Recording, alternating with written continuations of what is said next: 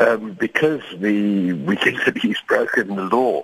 Um, we're pretty certain that he's broken the law. In fact, he was informed by the Financial Intelligence Center of these uh, very strong allegations of corruption against a, a senior official at SARS some time ago and he has not reported this to the police in Section 34 of the of the Prevention and Combating of Corruption Act uh, requires, on pain of very severe criminal sanction, that anybody in a position of authority who even has reason to suspect corruption is obliged to report that to the police, and he hasn't done so. Um, and we're interested to know why, and we're interested to know when the Hawks are going to charge him for this.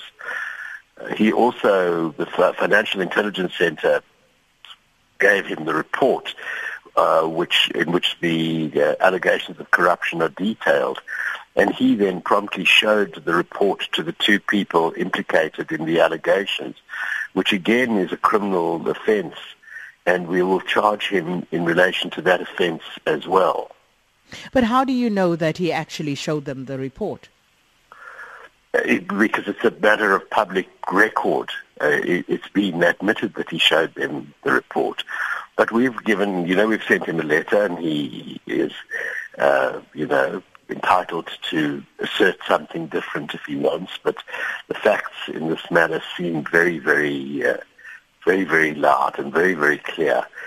And, you know, we're talking about the head of our revenue services. I mean, if he doesn't respect the Prevention and Combating of Corrupt Activities Act or the Financial Intelligence Center Act. I mean, who is going to? You know, so we view this in a in an extremely serious light, and we're absolutely determined that those charges should be laid and that the police should pursue them and invest, investigate them and pursue them.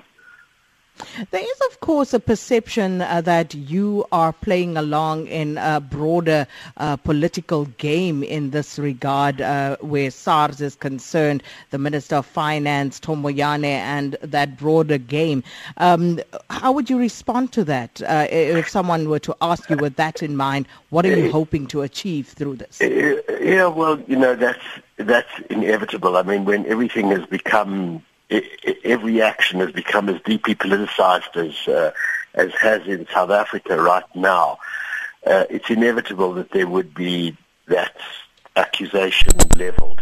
I mean, we're interested in combating corruption, and uh, part of that is are the capture of key state institutions, one of which seems to have been the target of capture, one of which seems to have been SARS, and you know that leave that aside. This this allegation is about a very specific act of corruption, allegedly perpetrated by a senior official in SARS. It's required that he brought, be brought to, to justice, that he be brought to book around that, and nothing is being done about it. And we want something to be done, and we would like to know why nothing is being done. Well, uh, David Lewis, thank you so much for clarifying that for us, Executive Director of Corruption Watch, on uh, the action that they seek to bring against the Commissioner of SARS, Tom Moyane.